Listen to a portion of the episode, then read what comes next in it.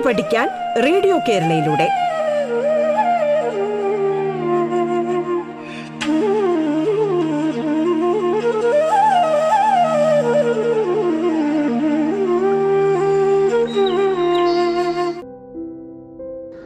നമസ്കാരം.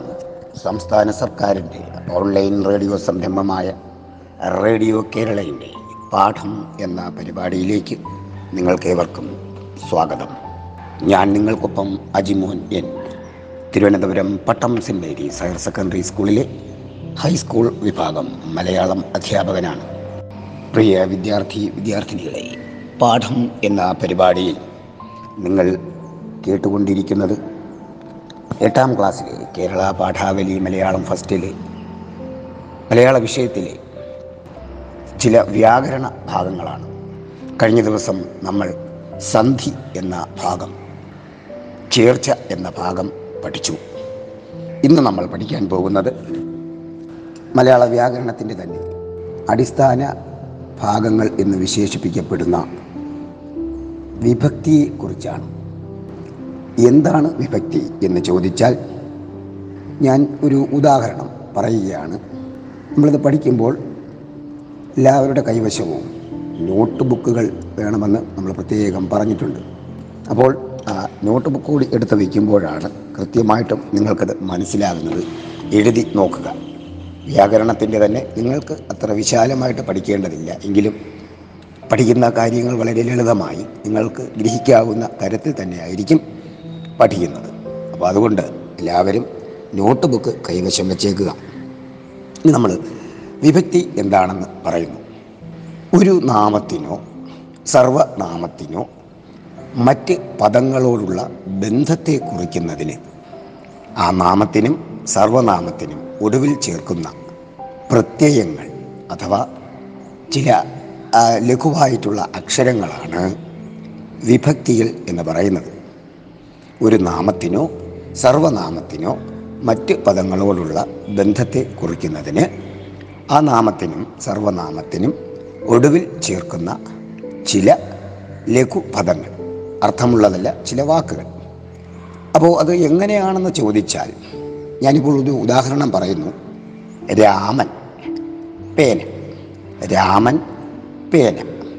ഇങ്ങനെ രണ്ട് വാക്കുകളാണ് കിട്ടിയിരിക്കുന്നത്. അപ്പോൾ രാമനും പേനയും തമ്മിൽ യാതൊരുവിധ ബന്ധവുമില്ല.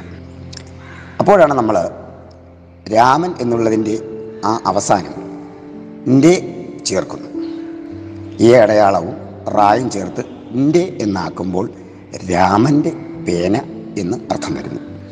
അപ്പോൾ ഇന്റെ എന്ന ആ ലഘുവായ വാക്ക് അവിടെ ചേർത്തപ്പോൾ പേനയുടെ ഉടമസ്ഥാവകാശം രാമനിൽ വന്നു ചേർന്നിരിക്കുന്നു. നേരത്തെ രാമനും പേനയും എന്ന് പറയുന്നത് രണ്ടും രണ്ട് പദങ്ങളായിരുന്നു. ഇപ്പോൾ എന്തായി? പേനയുടെ ഉടമസ്ഥൻ രാമനായി. മറ്റൊരു ഉദാഹരണം കേട്ടാൽ സീത പുസ്തകം. സീത പുസ്തകം. ഇത് രണ്ടും രണ്ട് പദങ്ങളാണ്. അപ്പോഴാണ് നമ്മൾ സീത എന്ന വാക്കിന്റെ അവസാനം ഉടെ എന്ന് ചേർത്തു. സീതയുടെ പുസ്തകം എന്ന് ആക്കി. അപ്പോൾ നിങ്ങൾക്കത് വ്യക്തമായെന്ന് മനസ്സിലാക്കുന്നു. സീതയുടെ പുസ്തകം. അപ്പോൾ അവിടെ നമ്മൾ പുസ്തകത്തിന്റെ ഉടമസ്ഥ അവകാശം ആർക്ക് കിട്ടി? സീതയ്ക്ക് കിട്ടി. അപ്പോൾ ഇങ്ങനെ രണ്ട് പദങ്ങളെ തമ്മിൽ ബന്ധിപ്പിക്കുന്നതിനാണ്. അത് നാമത്തിനോ സർവനാമത്തിനോ ഇനി എന്താണ് സർവനാമം? നാമത്തിന് പകരം നമ്മൾ ചേർക്കുന്നതാണ് സർവനാമം എന്ന് പറയുന്നത്. ഇപ്പോൾ രാമൻ എന്ന വാക്കിന് പകരം അദ്ദേഹം ഒരു പുരുഷനായതുകൊണ്ട് നമുക്ക് അവൻ എന്ന് ചേർക്കാം. അവന്റെ പേന. അപ്പോൾ അവൻ എന്നുള്ളത് സർവനാമം. സീത എന്ന് വന്നിരുന്നാൽ സീത സ്ത്രീലിംഗമാണ് സ്ത്രീയാണ്. അതുകൊണ്ട് അവൾ എന്ന് പ്രയോഗിക്കാം. അപ്പോൾ അവളുടെ പുസ്തകം അപ്പോൾ അതാണ് ഒരു നാമത്തിനോ സർവനാമത്തിനോ മറ്റ് പദങ്ങളോടുള്ള ബന്ധത്തെ കുറിക്കുന്നതിന് ആ നാമത്തിനും സർവനാമത്തിനും ഒടുവിൽ ചേർക്കുന്ന ലഘുവായ പദങ്ങളാണ് എന്ത്? വിഭക്തി എന്ന് പറയുന്നത്. നിങ്ങൾക്കത് ഗ്രാഹ്യമായി അല്ലെങ്കിൽ നിങ്ങളത് ഗ്രഹിച്ചു എന്ന് ഞാൻ കരുതട്ടെ. ഈ വിഭക്തിയെ നമുക്ക് പ്രത്യയങ്ങളുടെ അടിസ്ഥാനത്തിൽ ഓരോ പ്രത്യയങ്ങളുണ്ട്. ഇപ്പോൾ എന്റെ ഉടെ എന്നൊക്കെ പ്രത്യയങ്ങൾ വന്നു. അപ്പോൾ ഈ പ്രത്യയങ്ങളുടെ അടിസ്ഥാനത്തിൽ നമുക്ക് ഏഴ് തരത്തിലുള്ള വിഭക്തികളാണ് ഉള്ളത്. അപ്പോൾ ഏഴ് വിഭക്തികൾ പഠിക്കുമ്പോൾ നമ്മളതൊരു ഞാൻ നേരത്തെ പറഞ്ഞതുപോലെ വലിയ വിശാലമായിട്ട് നിങ്ങൾക്ക് പഠിക്കേണ്ട കാര്യമില്ല. എങ്കിലും കാര്യം എന്താണെന്ന് അറിഞ്ഞിരിക്കുക. അതിനു വേണ്ടിയാണ് പറയുന്നത്. അപ്പോൾ നിങ്ങൾ ആദ്യം ആ നോട്ട് ബുക്ക് എടുത്ത് വയ്ക്കുമ്പോൾ ആ നോട്ട് ബുക്കിൽ നിങ്ങൾക്ക് ഉപയോഗിക്കാം. എങ്ങനെയാണ്? ഒരു നമ്പർ കൊടുക്കാം. ക്രമ നമ്പർ എന്ന് പറഞ്ഞൊരു കോളം. ഒന്നാമത്തെ കോളം ക്രമ നമ്പർ. രണ്ടാമത്തെ കോളത്തിൽ വിഭക്തിയുടെ പേര്. മൂന്നാമത്തെ കോളത്തിൽ വിഭക്തി പ്രത്യയം. എന്നുവെച്ചാൽ ഓരോ വിഭക്തിക്കും ഓരോ പ്രത്യയങ്ങളുണ്ട്. നാലാമത്തെ കോളത്തിൽ സിദ്ധരൂപം അല്ലെങ്കിൽ രൂപമാറ്റം എന്ന് കൊടുക്കാം. സിദ്ധരൂപം. അതായത് ഈ പ്രത്യയം ചേരുമ്പോൾ ആ നാമത്തിന് ഉണ്ടാകുന്ന മാറ്റം. പ്രത്യയം ചേർക്കുമ്പോൾ നാമത്തിനുണ്ടാകുന്ന മാറ്റം. ഇങ്ങനെ നിങ്ങൾ എഴുതിയെങ്കിൽ അപ്പോൾ ഒരിക്കൽ പറയുന്നു ക്രമ നമ്പർ ഒന്നാമത്തെ കോളത്തിൽ രണ്ടാമത്തെ കോളത്തിൽ വലതുവശത്തെ രണ്ടാമത്തെ കോളത്തിൽ വിഭക്തിയുടെ പേര് വലതുവശത്തെ മൂന്നാമത്തെ കോളത്തിൽ വിഭക്തി പ്രത്യയം നാലാമത്തെ കോളത്തിൽ രൂപമാറ്റം അല്ലെങ്കിൽ സിദ്ധ രൂപം. എന്ന് കൊടുക്കുക. ക്രമ നമ്പർ എന്ന കോളത്തിൽ ഒന്ന് എന്നെഴുതുക. നിർദ്ദേശിക അതാണ് വിഭക്തിയുടെ പേര്. നിർദ്ദേശിക. നിർദ്ദേശിക നാമത്തെ അല്ലെങ്കിൽ ഒരു വ്യക്തിയെ നിർദ്ദേശിക്കുന്നതാണ് നിർദ്ദേശിക. ഇപ്പോൾ അതിന് ഒരു ഉദാഹരണം ഞാൻ നിങ്ങൾക്ക് പറഞ്ഞു തരുന്നതാണ്. അതിന്റെ പ്രത്യയം യഥാർത്ഥത്തിൽ ഈ നിർദ്ദേശികയ്ക്ക് പ്രത്യയം ഇല്ല. കർത്താവിനെ അല്ലെങ്കിൽ നാമത്തെ നിർദ്ദേശിക്കുക. കർത്താവ് എന്ന് പറഞ്ഞാൽ ക്രിയ ചെയ്യുന്ന ആൾ ഒരു പ്രവൃത്തി ചെയ്യുന്ന ആളാണ് കർത്താവ്.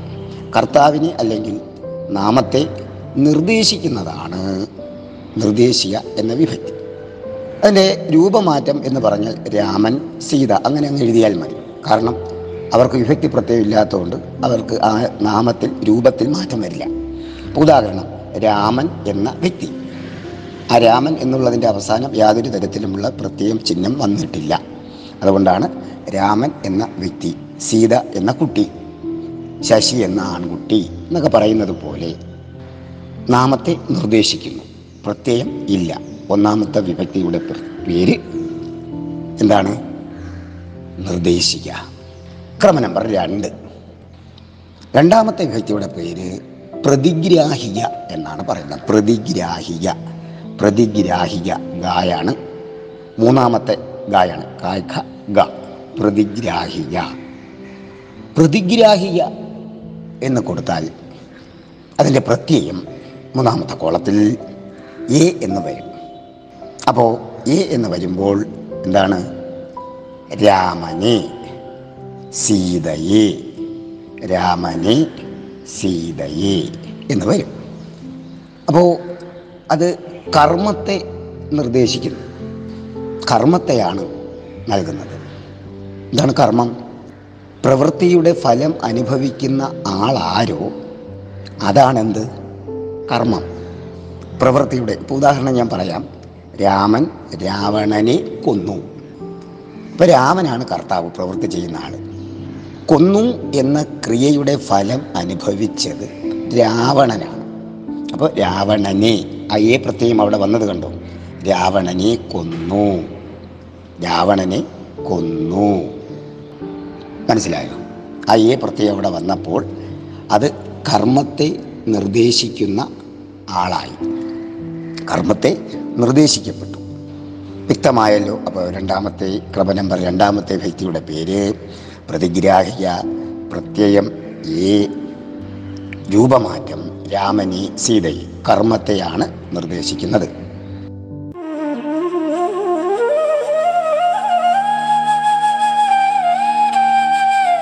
പാഠം കേട്ടു പഠിക്കാൻ റേഡിയോ കേരളയിലൂടെ. പാഠത്തിൽ ഇനി ഇടവേള.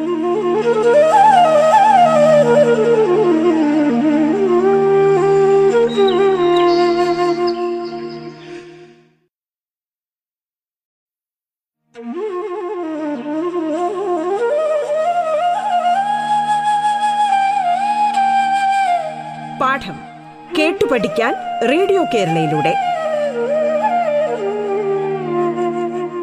തുടർന്ന് കേൾക്കാം പാഠം.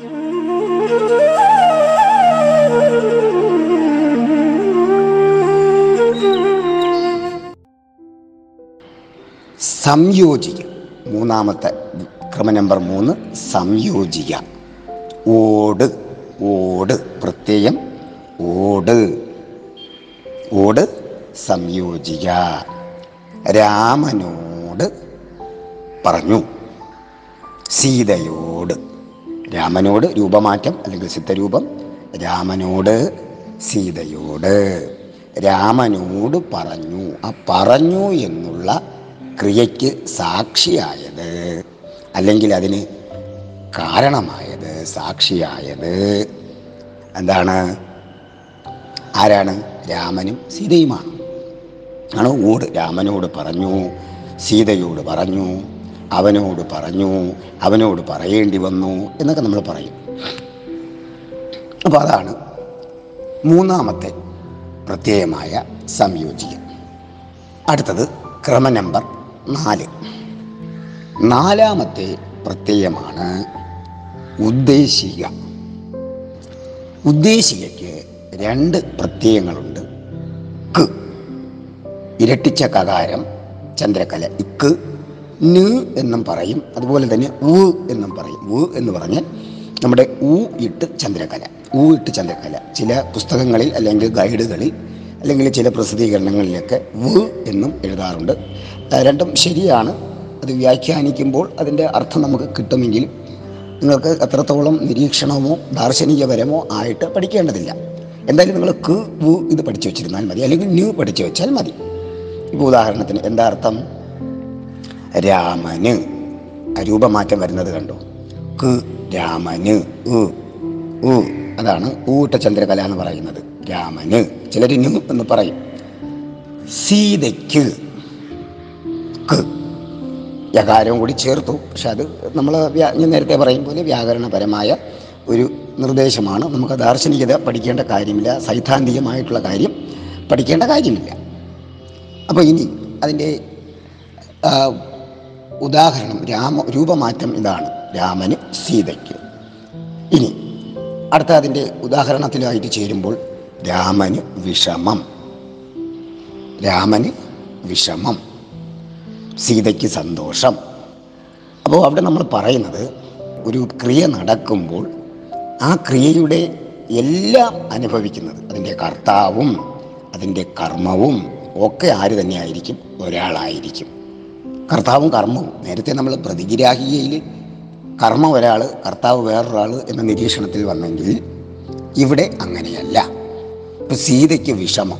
ആ വിഷമത്തിന്റെ കാരണം എന്താണെന്ന് നമുക്കറിഞ്ഞുകൂടാ അതിന്റെ കർത്താവും അതിന്റെ ഫലം അനുഭവിക്കുന്നതും ആ പ്രവൃത്തിയുടെ ആ പ്രവൃത്തി ചെയ്യുന്ന ആളും അതിന്റെ ഫലവും ഒരാളിൽ തന്നെ വരുന്നത് സ്വാമി എന്നാണ് പറയുന്നത്.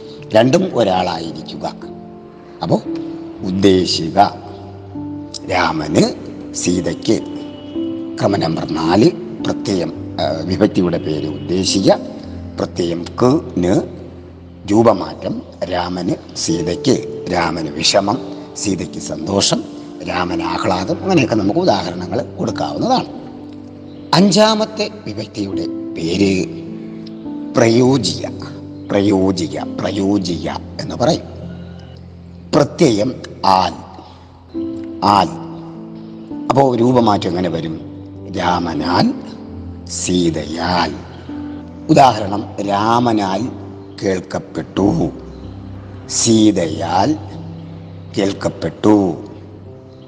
രാമനാൽ വധിക്കപ്പെട്ടു. സീതയാൽ വധിക്കപ്പെട്ടു. അതാണ് ഹേതു എന്നാണ് അതിന് നമ്മൾ പറയുന്നത്. ഹേതു എന്ന് വെച്ചാൽ കാരണം. എന്താ? രാമൻ സോറി രാവണൻ രാമനാൽ വധിക്കപ്പെട്ടു. ആ വധിക്കപ്പെട്ടു എന്നുള്ളതിന്റെ കാരണം രാമനാണ്. ആരെ വധിച്ചു? രാവണനെ വധിച്ചു. രാവണൻ വധിക്കപ്പെട്ടു. പക്ഷേ ആ വധിക്കപ്പെട്ടതിന് കാരണമായതാരാ? പുരാണത്തെ വ്യാഖ്യാനിച്ചാൽ വധിക്കപ്പെട്ടതിന് കാരണം സീതയാണ് അത് പോട്ടെ അല്ലെങ്കിൽ രാവണന്റെ അഹങ്കാരമാണ്. പക്ഷേ ഇവിടെ വ്യാകരണമായതുകൊണ്ട് ആ രാവണൻ വധിക്കപ്പെട്ടതിന് കാരണക്കാരനായി മാറിയത് രാമനാണ്. ഇപ്പോൾ രാമനാൽ വധിക്കപ്പെട്ടു. ആര്? രാവണൻ.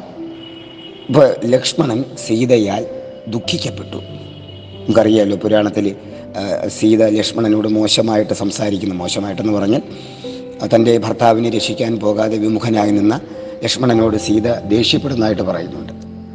ഇത് പുരാണം നിങ്ങൾ വായിച്ചാൽ നിങ്ങൾക്ക് മനസ്സിലാകും. അപ്പോൾ അവിടെ ആ വധിക്കപ്പെട്ടതിന്റെ അല്ല അല്ലെങ്കിൽ ആ വിഷമിക്കുന്നതിന്റെ കാരണക്കാരി സീതയാണ്. ലക്ഷ്മണൻ സീതയാൽ ദുഃഖിക്കപ്പെട്ടു അല്ലെങ്കിൽ വിഷമിക്കപ്പെട്ടു. ആറാമത്തെ വിഭക്തിയുടെ പേര് ക്രമ നമ്പർ ആറ് സംബന്ധിക പ്രത്യയം ഉടേ ഇന്റെ ഉടേ ഇന്റെ രാമന്റെ സീതയുടെ. അപ്പോൾ അതിൽ ഉടമസ്ഥാവകാശമാണ് വരുന്നത്. സ്വന്തം ഉടമസ്ഥ അവ അവകാശം. ആയിട്ട് വരും എന്താണ്? രാമന്റെ പുസ്തകം. സീതയുടെ പുസ്തകം. രാമന്റെ പേന. സീതയുടെ പേന. ഇങ്ങനെയുള്ളൊക്കെ ഉദാഹരണങ്ങളാണ് അതിന് വരുന്നത്. ഏറ്റവും അവസാനത്തെ പ്രത്യയം ക്രമ നമ്പർ ഏഴ്. ആധാരിക. പ്രത്യയം ഇൽ കൽ. ഇൽ കൽ. രാമനിൽ സീതയിൽ. കൽ എന്ന് പറയുമ്പോൾ രാമനിങ്കൽ സീതയിങ്കൽ രാമനിങ്കൽ സീതയിങ്കൽ എന്ന് പറയും നമ്മൾ. രാമനിങ്കൽ സീതയിങ്കൽ. ഈ ഇങ്കൽ എന്ന പ്രയോഗമൊക്കെ കവിതകളിലൊക്കെ വ്യാപകമായിട്ട് ഉപയോഗിക്കാറുണ്ട്. നമ്മുടെ ഒരു സാധാരണ എഴുത്തു ഭാഷയിലോ ഒന്നും അങ്ങനെ ഇങ്കൽ ചേർക്കാറില്ല. അപ്പോൾ സമുദ്രത്തിൽ ചേരുന്നു. രാമനിൽ എത്തുന്നു. എന്ന് വെച്ചാൽ എല്ലാത്തിന്റെയും അധികരണം അടിസ്ഥാനം അല്ലെങ്കിൽ ഇരിപ്പിടം. ഇപ്പോൾ നദി സമുദ്രത്തിൽ ചേരുന്നു. അവസാന നദി ചെല്ലുന്ന ഇരിപ്പിടം എവിടെയാണ്? സമുദ്രത്തിലാണ്. സീത രാമനിൽ ചേരുന്നു. രാമനിലേക്ക് എത്തപ്പെടുന്നു എന്ന് അർത്ഥം. അപ്പോൾ നിങ്ങൾക്ക് കാര്യം മനസ്സിലായെന്ന് കരുതട്ടെ. വിഭക്തി ഒരു നാമത്തിനോ സർവനാമത്തിനോ മറ്റ് പദങ്ങളോടുള്ള ബന്ധത്തെ കുറിക്കുന്നതിന് ആ നാമത്തിനും സർവനാമത്തിനും ഒടുവിൽ ചേർക്കുന്ന ചിഹ്നങ്ങൾ ലഘുപദങ്ങളാണ് ലഘുവാക്കുകളാണ്. വിഭക്തി വിഭക്തി ഏത് ഏഴ് വിധം?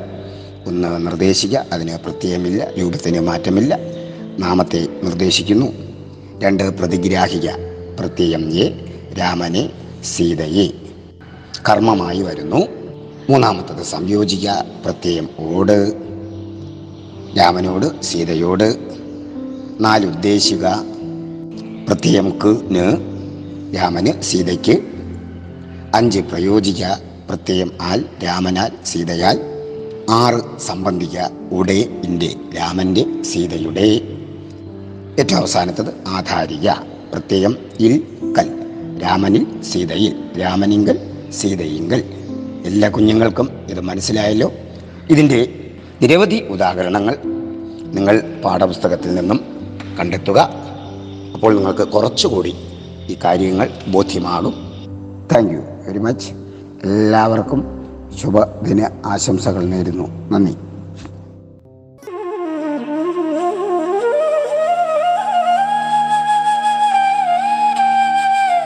പാഠം കേട്ടു പഠിക്കാൻ റേഡിയോ കേരളയിലൂടെ. പാഠത്തിന്റെ ഇന്നത്തെ അധ്യായം പൂർണമാകുന്നു. ഇനി അടുത്ത ദിവസം കേൾക്കാം. നമസ്കാരം.